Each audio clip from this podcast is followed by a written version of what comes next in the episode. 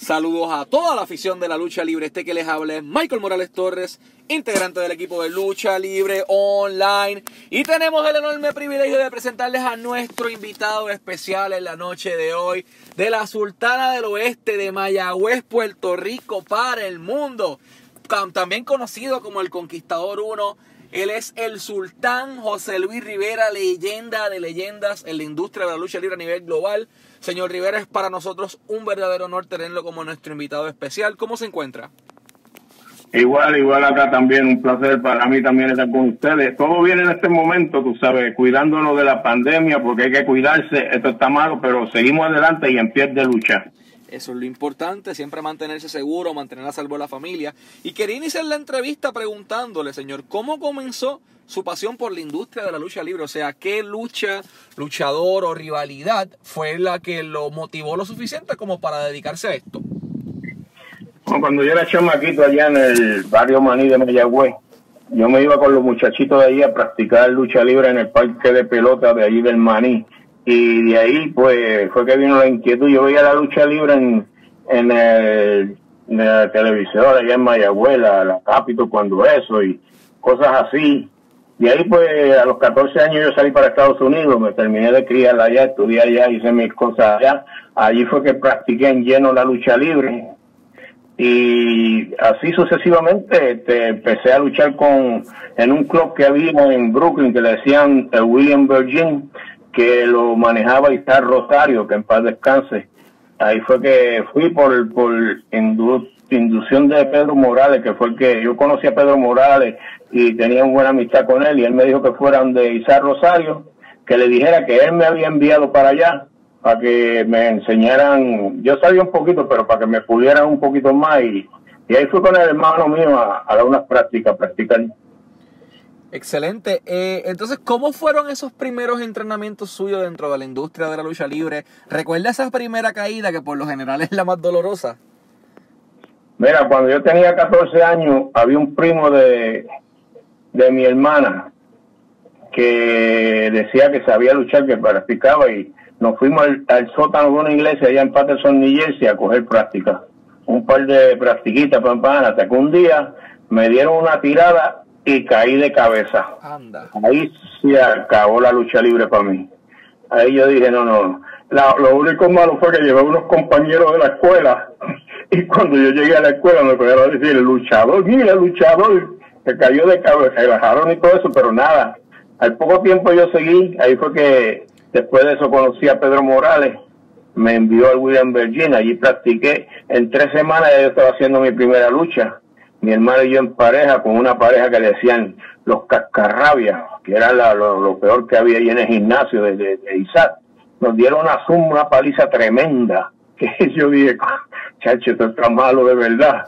Pero nada, seguíamos, seguíamos, seguíamos y así seguí poco a poco hasta que apareció el toro Maldonado, uno no sé si lo conocen, que tenía una lucha en Nueva York y ahí hicieron contacto con Ringside 41 y en el estacionamiento de Ringside 41 ahí ponían en Patterson New Jersey en el canal 41 ponían un ring y ahí hacían la lucha en vivo desde Patterson New Jersey en Ringside 41 decían pero este, ahí estaba el Toro Maldonado ahí estaba Hugo Sabinovich, estaba Chichero, que había muchos chamaquitos que estaban empezando ahí, que tuvimos ahí con, con el Toro Maldonado. Eh, ahí, fue que la experiencia que teníamos que coger. Entonces, ¿qué recuerda de su primera lucha? Que por lo general no es tampoco como las personas esperan. Ellos tienen algo visualizado y algo proyectado y de momento no es nada de lo que se supone que sea. ¿Cómo fue la primera lucha del Sultán? ¿Qué recuerda dónde fue? ¿Cómo estuvo el público ese día? ¿Cuál fue su oponente? Eh, ¿Cómo fue? Bueno, como si fue la primera lucha exactamente, fue con estos muchachos que le decían los cascarrabias, que ellos llevaban como nueve años de experiencia y yo llevaba tres semanas practicando. Imagínate, la catimba que nos dieron, una zumba que con la mitad era mucho. Pero nada, seguimos, seguimos. Después poco a poco empecé ahí, cuando, como te dije, en el 1541, ahí mi hermano y yo tuvimos el campeonato en pareja de, de, Nueva York y estuve luchando un tiempito. Y ahí vine a Puerto Rico con Arturo Mendoza, que fue para el 70 y algo por ahí. Arturo Mendoza en Mayagüez, Lucha Libre en Canal, Canal 5, en vivo también lo hacían. Y después cuando volví a Estados Unidos, fui a, me fui a Houston con mi, con mi primo, estuve con mi primo en Houston y de ahí fue una lucha en Houston y hablé con, con el señor José Lotario y le dije al señor Lotario que estaba luchando allí, le dije, mira, yo vengo de parte del promotor de Puerto Rico para ver si tú me ayudas a entrar aquí. Bueno, y fue que él me dijo, déjame hablar con el promotor.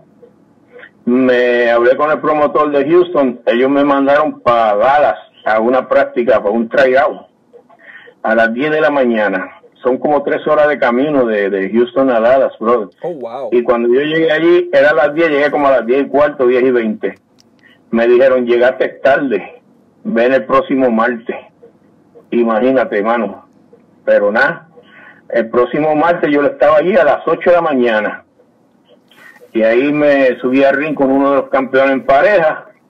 Y ni dos minutos estuve. Me dijeron, está bien, está bien, ya se sabe que tú sabes hacer las cosas. Y de ahí, pues, el señor Gary Hart, que era el promotor de ahí, el Booker, me llamó y me dice, ¿tú quieres ir a luchar a Tampa, a la NWA? Y yo le dije, oh, seguro. Y me dijo, pues mira, hay uno, de los muchachos que se lastimó la pierna y no puede ir. Pues tú vas a coger el espacio de él. Y de ahí me mandaron a, allá a Florida, Tampa, Florida, en la NWA. Ahí fue que yo cogí mucha experiencia, tuve ocho meses y algo por ahí. Y por ahí seguí, fui a Alabama y de Alabama viré a, a New Jersey y así seguí. Y así la historia comienza poco a poco. ¿Qué recuerdas de esas primeras luchas en el antiguo territorio de NWA con luchadores como Superstar Billy Graham, um, Ivan Koloff, uh, Ox Baker? ¿Qué recuerdas de, de aquellos días en, en, NWA? Pues mira, allí luché con Angelo Pafo, que era el papá de Randy Macho Man y Danny Pafo. Oh, wow. Luché con luché con, con Bob Orton, con el papá de Bob Orton y Bob Orton. Luché con Oz Baker, como dijiste. Bueno, yo luché con casi todos allí. Este Roberto Soto, que estaba allí, que es Boricua, que estaba allí también luchando también. Él tuvo mucho tiempo conmigo allá en Florida. Y así sucesivamente. De Florida me fui a Alabama y de Alabama regresé a New Jersey. Billy Grant, todo, todos los muchachos, solo las superestrellas allá que yo conocía, ellos se llevan bien conmigo. Y, y así te voy a contar algo. Mira, una vez yo estaba en el camerino y yo tenía esos, esos palitos que tú le metes los cigarrillos y explotan. Sí. Y cogí y le puse dos palitos de esos a Joe LeDuc. Pero yo no sabía que el hombre se iba a fumar el cigarrillo guiando el carro. Oh, wow. Y de, y de, de Tampa íbamos para Miami. Luchaba en la televisión y salimos para Miami. Y cuando yo llegué allá, rapidito él y los hermanos Brisco llegaron donde mí. ¿Qué tú hiciste? ¿Por qué nos matamos? Esos dos cigarrillos, puto, pero si yo no he hecho nada. Sí, fuiste tú, porque tú eres que te pasa haciendo maldad en el camerino. Fuiste tú. Yo le digo, pero no, yo no fui, yo no fui, fuiste tú. Y sí, mano, porque Yari Brisco me dice, we almost get an accident because of that thing blow up in the car. Y él, eso explotó en el carro y por poco nos matamos, el diablo. Eso fue un relajo y por poco causó un accidente, hermano. Pero son cosas que pasan. Uno se pasa haciendo maldades en los camerinos. Ellos siempre se llevan conmigo, tú sabes, no, Superstar. Cuando yo vine a la WWF, que entré, entré por mi cuenta allí, fui al camerino allí y estaba Superstar hablando con, con Lu Urbano y yo fui y lo saludé y él le dijo a Lu Urbano, este muchacho estuvo conmigo en, en la NWA, en la NWA y es buen talento. Habla con la oficina para que le den un break. Ahí me dieron un break, fue que empecé como, como Juan López, porque yo le digo, ¿cuál es tu nombre? Mac Rivera, Mac Rivera. No, no, no, que to, todos los puertorriqueños son Rivera. Tú, tú te vas a llamar Juan López, de Santo Domingo. Y después, soy Juan López, yo lo que quería era luchar. Tú sabes, pues luché como Juan López, pero tú sabes, en vez de, hay mucha gente que quería él, que quería ir a luchar en la WWF, pero yo tuve un tiempito y como vi cómo trataban a, lo, a nosotros, a los que estaban más abajo, que decían dame un cuerpo por ahí, a mí es Bari, es un Bari, un Bari, un, sin saber nombre, sin mencionar nombre, yo nada, esto no es para mí. Ahí me fui, estuve un tiempo afuera y en el ochenta y algo volví para atrás. Ahí volví y cuando me preguntaron que si podía luchar con Ivan Fusky, yo le dije que sí. ¿No qué nombre tú usar? Max Rivera. Y no me dijeron nada y me pusieron ese nombre. Y de contra no me dijeron nada y seguí con ese nombre. Y luché con Ivan Pusky, que la lucha está en YouTube. Ivan Pusky su Max Rivera, mi primera lucha. Y fue tan, ¿sabes? Que fue una tremenda lucha porque se puede ver que cuando salimos, Ivan Pusky vino a felicitarme y me dijo, tú puedes venir mañana y luchar conmigo otra vez. Yo le digo, no, yo vengo mañana, pero no lucho contigo otra vez. Tú sabes. Y para el otro día me dijeron que fuera. Y así ellos grababan cada 15 días. Cada 15 días yo iba a la, a la, a la televisión, luchaba los martes y los miércoles, que era donde hacía la televisión en Allentown, en Hamburg, Pensilvania. Así estuvo un tiempito, un tiempito, hasta que yo veía que donde tú haces dinero en los shows outside, tú sabes, los shows de afuera, en los pueblos. Y le pregunté al viejo, a Vince McMahon, al senior, que Vince, yo llevo un tiempito aquí yo no tengo trabajo para afuera, yo necesito volver a luchar afuera, un par de luchas. Me dijo, ahí hay un libro que yo escribo los nombres, vete a ver si tu nombre está allí. Chequeé y decía Rivera. Wow, digo, Vince, allí dice Rivera, ese soy yo. Pero seguro, aquí no hay más Rivera más que tú. Oh, wow, un día, cada 15, los 15 días me vieron una sola lucha. Muy contento estaba. Pero después de eso me daban dos luchas, tres luchas, cuatro luchas. Había veces que luchaba los siete días a la semana. Me iba, estaba 15 días por fuera luchando y eso. Y de ahí empecé casi nueve años y por ahí en la WWF hice los personajes que hice, hice, ahí empecé como más, con Juan López fue que empecé, después fue Juan uh, Rivera, Juan López más Rivera, después salió el este Black Demon, que fue uno de los primeros que yo hice, Black Demon, después fue José Luis Rivera, después hice una pareja con Randy Conning como los Black Shadow, el Red Demon también lo, lo traía hasta que cuando yo estaba en pareja con Randy Orton, que eran los Black Shadow, pues Randy Orton se fue de la compañía y me quedé solo. Y estábamos sentados en el, una grabación de la televisión, José Estrada y yo. Y yo le digo a José Estrada, oye Estrada, ¿qué te parece si nosotros hacemos una pareja de latinos y hacemos una pareja aquí? Y él me dice, pues mira, Ahí viene Vince, habla con Vince, que tú tienes más confianza con Vince que yo. Y Vince venía caminando y lo padres, Vince, ¿qué tú crees que José Estrada y yo hagamos una pareja de latinos, algo nice ahí? Me dice, me gusta la idea, vamos a hacerlo, pero busquen algo que brille, algo que brille, algo que brille, wow, algo que brille. Ahí fue que vino la idea de nosotros de buscar un, el Gold Outfit, el, el dorado, y de ahí hicimos eso, hicimos las capas, hicimos todo. Y cuando llegamos no tenían los nombres. José quería poner los Solid Gold, los Solid Gold, pero ellos no quisieron. No, no, we, we get a name. Y ahí salió Howard Finkel con, con los conquistadores. Howard Finkel dice, I the name. ¿Cuál? The Conquistador. Los Conquistador. ¿Y qué diablo es eso? Ese es el nombre que van a usar. Fíjate, y ese nombre pegó. Y lo, lo, lo usamos y pegó. La primera lucha fue con los Bill Burdo, que fue tremenda lucha, tú sabes. Pero alguien nos iba, ellos nos iban a usar bien, porque tenían pensado hacernos, por darnos campeonato en pareja y otro, pero vino, vinieron unas personas y le dijeron a Vince, Vince, si estos muchachos te pueden hacer tres y cuatro personajes en un show, te pueden hacer diferentes, ¿por qué tú los vas a poner así? Para y ahí fue que no, nos dejaron abajo, pero estuvimos luchando por muchos años, tú sabes, como siempre. Algo pasa que te da tropiezo, pero seguimos para adelante. Como dice José Estrada. José Estrada dice, porque hay mucha gente que dice los Javel. Y José, yo le digo, José, nosotros no somos Javel, nosotros somos Star Maker, porque nosotros somos los que hacemos las estrellas, somos los que lo hacemos brillar. Porque había gente que venía en mano pero bien bruto, bien garrote, como le dicen aquí, que teníamos que moldarlo. Con todo y eso teníamos que, que moldarlo, que decirle esto es así, así, así. Y son una superestrella, tú sabes, como el Boss Man. Ese tipo era muchacho. Uno que le decían un Jack, tuvieron que montar un ring en el en el de esto del de WWE, en el almacén, para que yo fuera a entrenarlo allí, pero el tipo no aprendía qué se iba a hacer.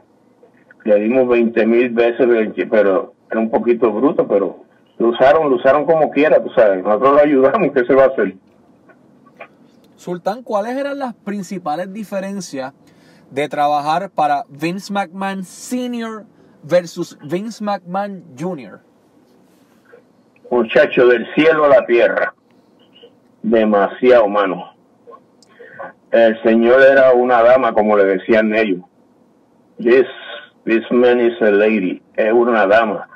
Ese, ese que ayudaba y estaba, no era racista, como dicen que Vince era racista. A mí nunca me hizo nada, ni, ni siempre me trataba igual. Pero hay muchos que no, no le gustaban como él era. Pero el viejo era otra cosa el viejo me dijo, mientras yo esté aquí, tú siempre vas a tener trabajo con las WWF. Y ah, bueno, gracias, sí. Y él fue el que me envió a Puerto Rico en el 83 por ahí. Me envió a Puerto Rico porque yo hicieron unas cosas, pero cuando llegué aquí, hicieron otras. Y yo traté de aguantar porque me mandó por un par de años para que yo fuera como campeón de Puerto Rico a la WWF pero ellos aquí no hicieron lo que él quería que hicieran conmigo.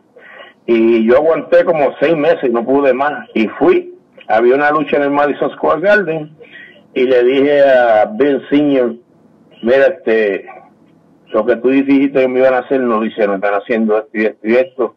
Y él me dijo, pero yo no le dije eso, yo lo que le dije fue que yo quería traerte aquí como campeón de Puerto Rico, pues no lo hicieron. Y me dijo, ok, olvídate de esta gente y quédate acá yo le dije, pues, fue en, creo que fue en, antes de, diciembre, y yo le dije, pues déjame ir y terminar, porque tengo una lucha con ellos, termino y viro para atrás. Me dice, eso es bueno, eso es bueno, que termine tú, no los de termine así, y that's good, that's good. Y después, pues me dijo que pues empieza en enero, me dijo. Después del rato, yo estaba por ahí en el garden saludando a los muchachos, qué sé yo, y me llama el viejo siempre me decía Mac, no me decía José. Mac, me dijo, ok, tú vas a empezar el 26 de diciembre en el Madison Square Garden. Yo le dije, ¿qué? Yep. Va a debutar como José Luis Rivera en el Madison Square Garden. Y wow. Chacho, tremendo. Y así pasó. Luché con René Boulet. Le, hice una, una me, me falló porque yo creía que él me iba a aguantar cuando yo me subía arriba de él y me lo llevaba, pero no, ahí, pero ahí hice la primera lucha, Madison Square Garden, Victoria, después seguí ganando, ganando, ganando. Me anunciaban cuando yo estaba en la televisión como con Puerto Rico de un desfile, José Luis Rivera, estuve en un, un desfile por mucho tiempo allí. Hasta que vino alguien, habló, le dijo a Vince que yo era muy chamaquito, que yo estaba muy verde, que yo no podía ser la cara de la compañía porque yo te necesitaba más experiencia. Y de ahí, pues, siguieron las cosas cambiando, cambiando. Ahí fue que yo le dije a Vince, Vince, what happened? Everything is changed. Y él me dijo, mientras yo esté aquí, tú vas a tener trabajo. Y a la persona que metió la cuchara para que me, me sacaran a un lado, no quiso hacer un trabajo en el Madison Square Garden y de ahí le dijeron, coge tu ropa y te vas y lo votaron. Son cosas que pasan, tú sabes. Entonces, durante tu estadía en WWF, creo que tienes un récord. Fuera de. Mucha gente habla de Mick Foley con sus tres personajes. Y cuarto con Mick Foley. Pero vimos por allí que, José Luis Rivera tiene, tiene un récord enorme. Y es que además de, de, de trabajar como José Rivera, y además de trabajar como Mac también, trabajaste como El Conquistador 1, trabajaste como Red Demon, eh, trabajaste como Black Demon y trabajaste como Shadow 2. O sea que fueron seis personajes, si no me equivoco, dentro de la empresa. ¿De quién? Y Juan López, que fue, y Juan López, que fue cuando empecé. Son siete entonces, o sea, esto es, esto es un récord, gente, para los que nos están escuchando. La gente habla mucho de Mick Foley, de las tres caras y cuarto con Mick Foley. El récord con el mayor número de personajes dentro de la empresa WWE lo tiene un puertorriqueño, un latino como usted y como yo, y se llama José Luis Rivera. ¿Hubo algún plan? Ay, y, y te faltó uno que usé en po- poco tiempito, que fue Mr. X, que me lo dieron por un tiempito y después le pusieron la, la tapa de Mr. X a, a Danny Davis.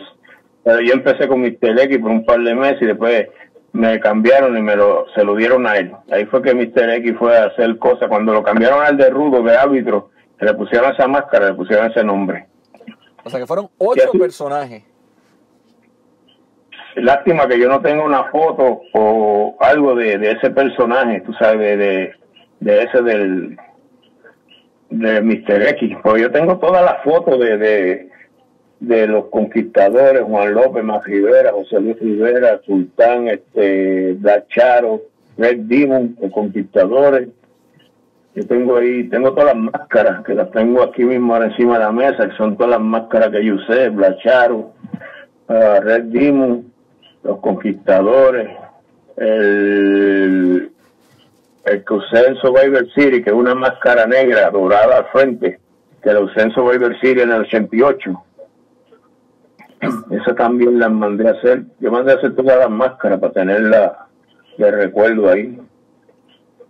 Entonces, después de tanto tiempo con la empresa, o sea, son aproximadamente nueve años en esa segunda corrida, más el año que estuvo anteriormente, son diez años en total trabajando para la WWF. ¿Por qué José Luis Sí. Rivera entiende que era el momento de marcharse de la empresa? ¿Cómo fue? Que después de casi 10 años trabajando para la WWF, ¿por qué motivo eh, WWF y José Luis Rivera toman caminos separados? ¿Por qué se marcha José Luis Rivera de la empresa? Me disloqué la clavícula en una lucha con Mr. Perfect. Oh, wow. con, con Kevin. Una lucha que estaba luchando con él en Alabama. Y le fui a dar un tope de la, de la soga para afuera. Y cuando él se bajó, caí con el hombro. Y ahí seguido él me hizo la, la, lo que él hace, que te coge y te tira. Y me acabó de chaval. De ahí me, me, me levanté y salí directamente para el hospital. Fíjate, ese mismo día yo iba a luchar con, con Rick Martel como el Conquistador 1. Después de luchar con Mr. con Kergini, pues iba con Rick Martel como el Conquistador 1, pero de ahí me fui, el que me llevó al hospital fue este, Jimmy Hart, estuvo conmigo todo el tiempo en el hospital. Me sacaron la placa, me dice, tiene el shoulder, el hombro dislocado. Me pusieron una vez y un dolor inmenso, más inmenso me tardé mucho en recuperar demasiado, pero así suceden las cosas. No es fácil, pero ahí estamos. Entonces, posterior a esta lesión que eh, toma rumbo separado con la empresa, luego de la lucha con Mr. Perfect Hennig, eh, ¿cómo surge la oportunidad de trabajar con la antigua WCW? WCW, yo empecé primero con la AWF, creo que era que se llamaba. En Puerto Rico. Sí, Sí, estaba, ahí fui campeón de las Américas, tuve un tiempito como campeón de las Américas, y empecé con Hércules Ayala, Gino Paoli, Chiquistar, un montón de gente ahí. Y después, pues de ahí, terminé ahí y estuve en un, fui en un show a saludar a los muchachos de la Capitol, WC, y estaba Carlos Colón y me llamó y me dijo, ¿tú te gustaría trabajar con nosotros? Y yo le dije, bueno, si tú quieres, yo, yo trabajo con usted, no hay problema. Y me dijo, sí, porque para ese tiempo Miguelito se fue. Algo pasó que Miguelito se fue. Y él me dijo, sí, para coger el puesto de Miguelito, y qué sé yo. Y me dijo, pues vete a, a un pueblo aquí de, de, Cataño ese día y está por allí, hacemos un angulito y qué sé yo qué, y de ahí tú empiezas. Ahí empecé, yo estaba ahí en el camerino y salí como que me iba a ir, ahí estaba Rico, Rico Suave retando la gente y hablando mal. Y cuando me vio se dirigió a mí, pegó a, insultarme, a decirme barbaridad, qué sé yo qué, y yo pues me, me fui al ring y yo vi que toda esa gente pegó a aplaudir y yo me paré porque yo creía que Carlito Colón estaba detrás de mí porque yo, yo vi esa reacción del público. Y dije, wow. Y nada, no, había nadie, era yo que estaba caminando. Y ahí fui al ring, hicimos unas cositas con Rico Suave y ahí seguí con la con la Capitol, con la WC, WWS, el Capitol de Carlos Colón y yo vi esa gente, pues, tuvo un tiempito, como un año estuve por ahí. ¿Cómo fue trabajar con Carlos y con Jovica en comparación de haber tenido como jefes anteriores a, Vince Senior y a Vince Jr.? O sea, ¿sientes que te dieron el lugar adecuado en la empresa sabiendo que venías de una trayectoria superior a la casi todo el roster? No, no me dieron lo, lo que tú sabes, por, por mérito, por seniority, por lo que yo hice, no, ellos me usaron como así, como cualquiera, ¿sabes?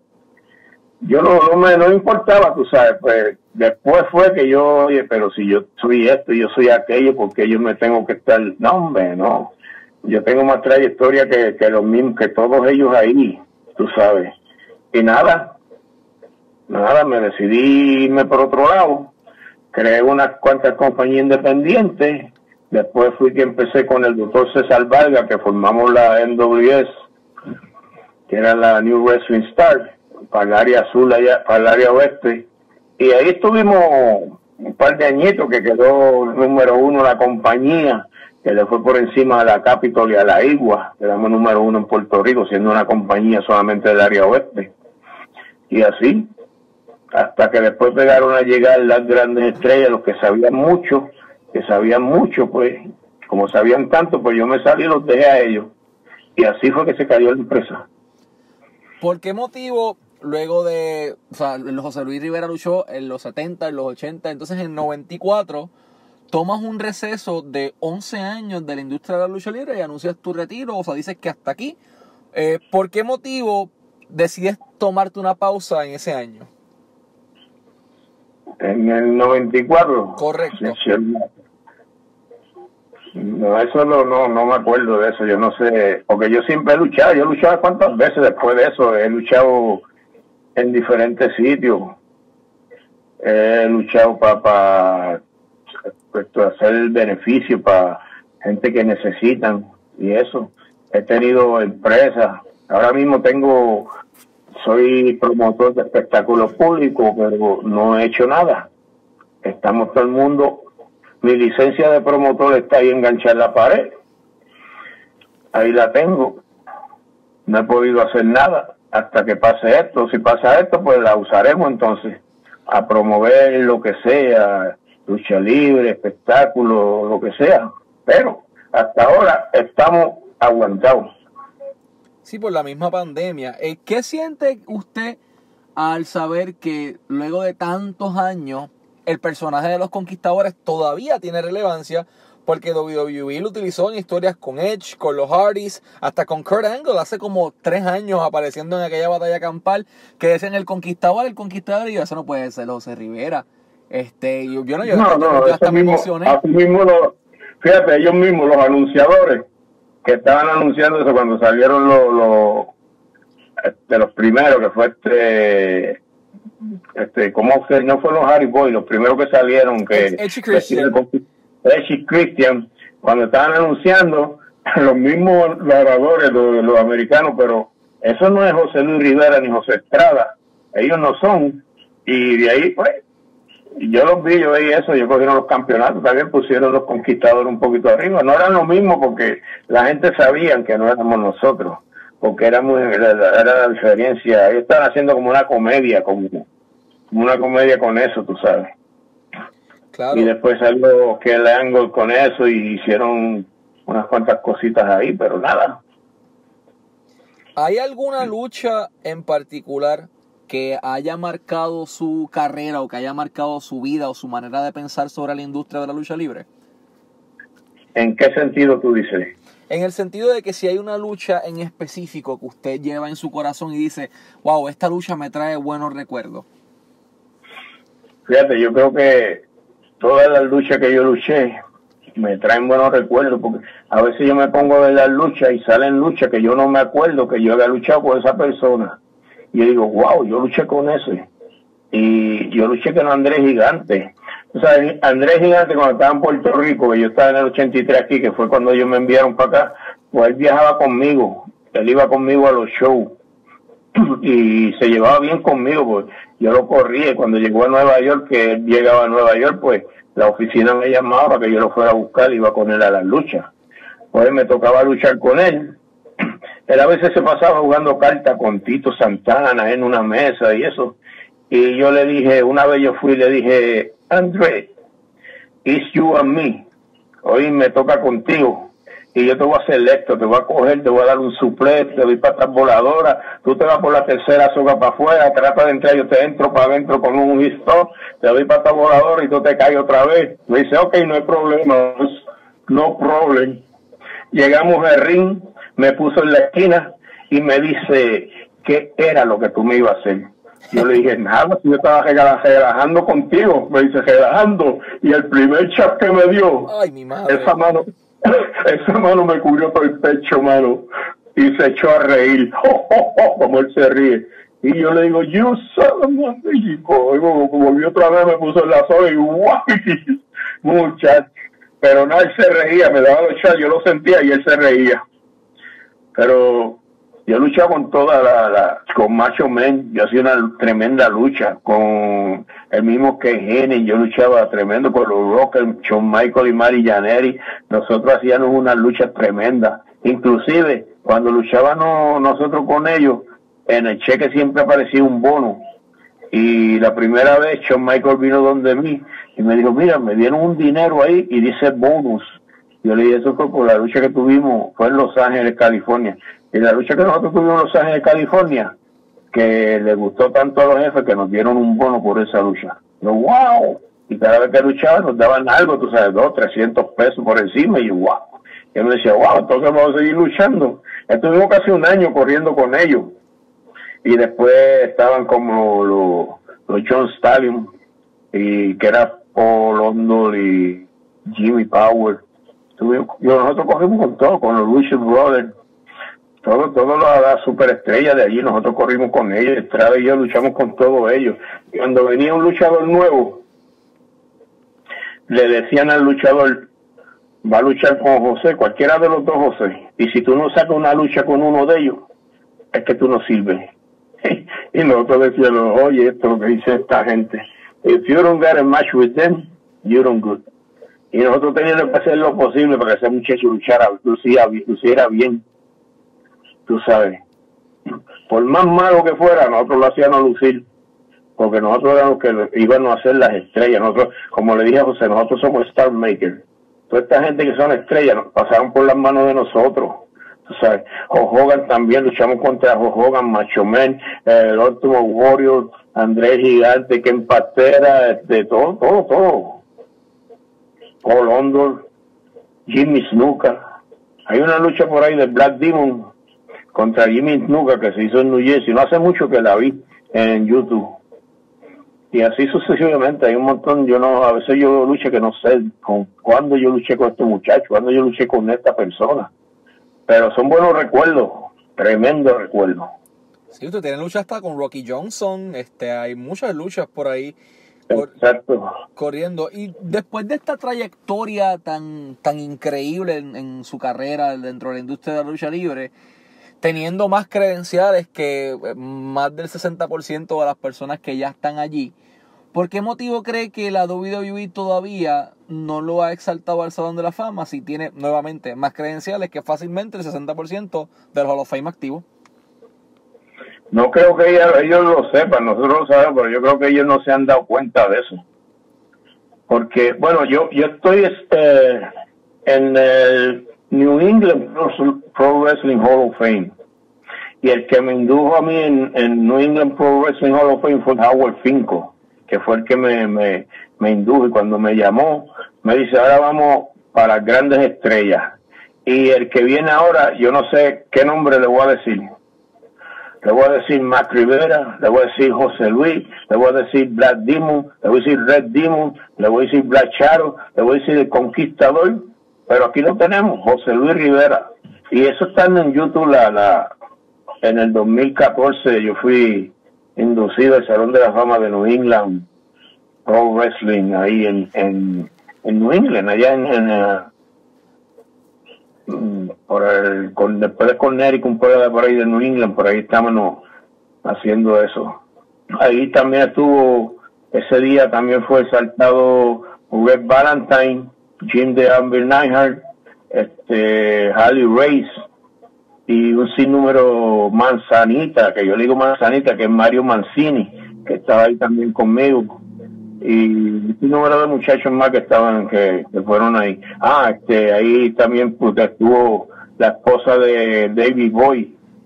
Ahí cuando que ella me después ella me llamó aparte y me dijo yo no sabía que tú eras el conquistador y me dijo mis hijos son fanáticos de ustedes cuando ustedes luchaban con, con David y con Dynamite ellos gozaban esa lucha. A ellos les gustaba a ustedes mucho que lucharan con ellos y oh, wow, que es bueno saberlo, tú sabes. Es así. ¿Cuál? Hot, Hitman, ¿Cómo? Hitman, Ambio y toda esa gente. Sí, que son un sinnúmero de, de estrellas y de leyendas que ya han pasado de alguna manera u otra por las manos de, de los conquistadores, de Black Demon. Eh, hay muchas personas. Eh, y mi pregunta para usted ya es un poquito más actualizada. Eh, hemos visto una nueva fase en el producto de WWC bajo el comando de Orlando Colón, de Eddie Colón, eh, otra escenografía, hemos visto otra mentalidad y una manera un poco distinta hacer las cosas en, en WWC. No sé si ha tenido la oportunidad de ver el producto, pero ¿qué usted en su opinión entiende que necesita la industria de la lucha libre puertorriqueña como para atraer un número de audiencia más grande, como lo era en sus tiempos cuando usted estaba activo luchando en los 80, en los 90, en los 2000? Lo que necesita es creatividad, tú sabes, crear, hacer novelas, hacer los ángulos que se vean bien, creíbles, sea, porque yo creo que estos muchachos pueden hacer algo, pero tienen que concentrarse en lo que van a hacer, porque no lo pueden hacer todo para ellos. Si tú le das al público lo que ellos quieren ver, te, llegan, te llenan la cancha, porque lo han hecho. Mira, yo fui inducido aquí en el, en el, te voy a decir ahora, Salón de los Inmortales. en, los Inmortales. Y ese sitio se llenó. En el Salón de los Inmortales, eso se llenó ahí. Que eso era, tú sabes. Y si tú le das a la gente lo que la gente quiere ver, ellos, ellos, ellos van. Yo tenía una idea, pero la idea se me cayó por la pandemia porque yo quería hacer un old school de la WWE, un par de, de los old school de WWE para traerlo a Puerto Rico para hacer un, un show y eso. Ahí, tú sabes que yo hice una, una pelea con Bolton de boxeo, que eso ha corrido hasta, qué sé yo, hasta que. Y eso fue mi, una idea de la mía, era hacer un boxing match con Bolton, una revancha. Tú sabes. Pero todo se me cayó, no pude hacer nada traer por lo menos un par de, de, los All-Stars, que yo sé que, que todavía pueden dar un par de, golpes en el ring, todavía pueden moverse un poquito. Pero nada, todavía lo tengo en mente, pero hay que esperar lo que sucede. Esperamos que con esto de la pandemia, obviamente, cese pronto, porque la mayoría de los planes de muchas personas han, se han ido al lado opuesto exactamente de lo que querían. Primero que todo, antes, antes de ir a, la última pregunta, eh, para nosotros ha sido un verdadero honor tenerlo aquí como nuestro invitado. Eh, último y no menos importante, ¿qué mensaje le puede enviar José Luis Rivera a la afición de la lucha libre a nivel global, pero específicamente a la afición de la lucha libre puertorriqueña y a los que no son fanáticos para que comiencen a consumir el producto y, continuar eh, creando taller para todas estas personas que están trabajando todavía en la industria? Mira, hay mucha gente que, que saben hacer las cosas, pero los fanáticos deben de ir a las canchas. Pero si tú le das al fanático lo que ellos quieren ver, ellos, ellos no hay problema porque ellos van, porque yo lo he visto y han ido mucha gente a las canchas. Cuando tú pones algo grande que ellos dicen, wow. Cuando Rey González hizo lo de la unión con Sabio Vega, ese sitio se llenó. La gente quería ver eso y se llenó. Y si tú le das a la gente lo que ellos quieren ver, ellos van. a los muchachos que están practicando lucha libre que hagan que sean ellos, que no imiten a nadie, que no se pongan los nombres de, los, de los luchadores de, antes, fulano de tal o Juan Sin Miedo, qué sé yo qué, que usen el nombre, un nombre de ellos, que ellos no, que nadie lo tenga, que no usen los mismos, los mismos gimmicks que usan nosotros. Por eso es que hay mucha gente que, que no pueden ir a la WWE porque tienen el mismo, por lo menos el de Triple H. Este Ricky Santana tenía un toquecito como ese. Ric Flair, este, este Shane de Glamour Boy también no podía ir ahí. Allí fue este, el muchacho este grande, como decir, Black Pain, pero le pusieron un gimmick que no le correspondía, tú sabes, y no, tampoco dio, dio nada el grado, lo que sea. Mucha gente, el gran Apolo no pudo ir porque le cortaron las patas, y así sucesivamente mucha gente que, que van, que no pueden ir porque tienen un parecido a las estrellas que hay allí, porque se están copiando, tú sabes pero nada, hay que seguir para adelante, hacer las cosas como uno quiere hacerlas, que sea de uno. Yo tengo este, este el equipo que sea, lo diseñé, lo hago yo y así sucesivamente. Los conquistadores lo diseñamos José Estrada y yo. Y lo, vinimos, José Estrada vino a Puerto Rico a hacer las caretas.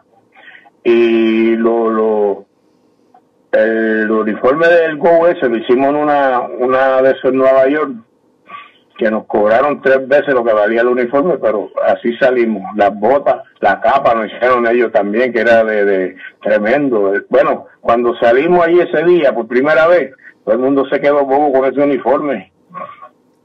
Quedó, quedó bien tremendo, pero la gente que se dediquen, que vayan a la lucha, que apoyen, que volvamos a hacer lo que éramos antes, pero los promotores y los que están haciendo la, la historia, los bookers, como le dicen, tienen que saber hacer las cosas ponerse para su número, buscar las historias creíbles, que la gente crea lo que están haciendo, no hacer comedia como la están haciendo en otros lados. Y así sucesivamente, seriedad, compromiso y dedicación y empeño. Con eso se puede lograr un sueño, hermano. Excelente mensaje, así que a toda la afición, este ha sido El Conquistador 1, también conocido como, como Black Demon eh, como Red Damon, como Mac Rivera, como José Luis Rivera, como el Sultán, eh, como Shadow 2, el hombre de los ocho gimmicks originales todos en WWE, José Luis Rivera, el Sultán. Y, sin salir de la empresa, que fue lo lindo. Sí, todo fue ahí, eso, eso fue bien interesante y de verdad eso, y, surgió todo muy natural, así que eh, por nuestra parte ha sido un verdadero honor tenerlo como nuestro invitado en la noche de hoy. Siempre deseándole el mayor de los éxitos en todo lo que se proponga y muchísimas gracias por su tiempo, señor. Un verdadero honor. Igual para mí, un placer también estar con ustedes y seguimos adelante y protéjase en que esto está malo, síguense cuidando y nos veremos en otra ocasión. Cuando quieran, aquí estoy para ustedes. Excelente. Con mucha humildad. Excelente. Esto ha sido Michael Morales Torres y José Luis Rivera para Lucha Libre Online.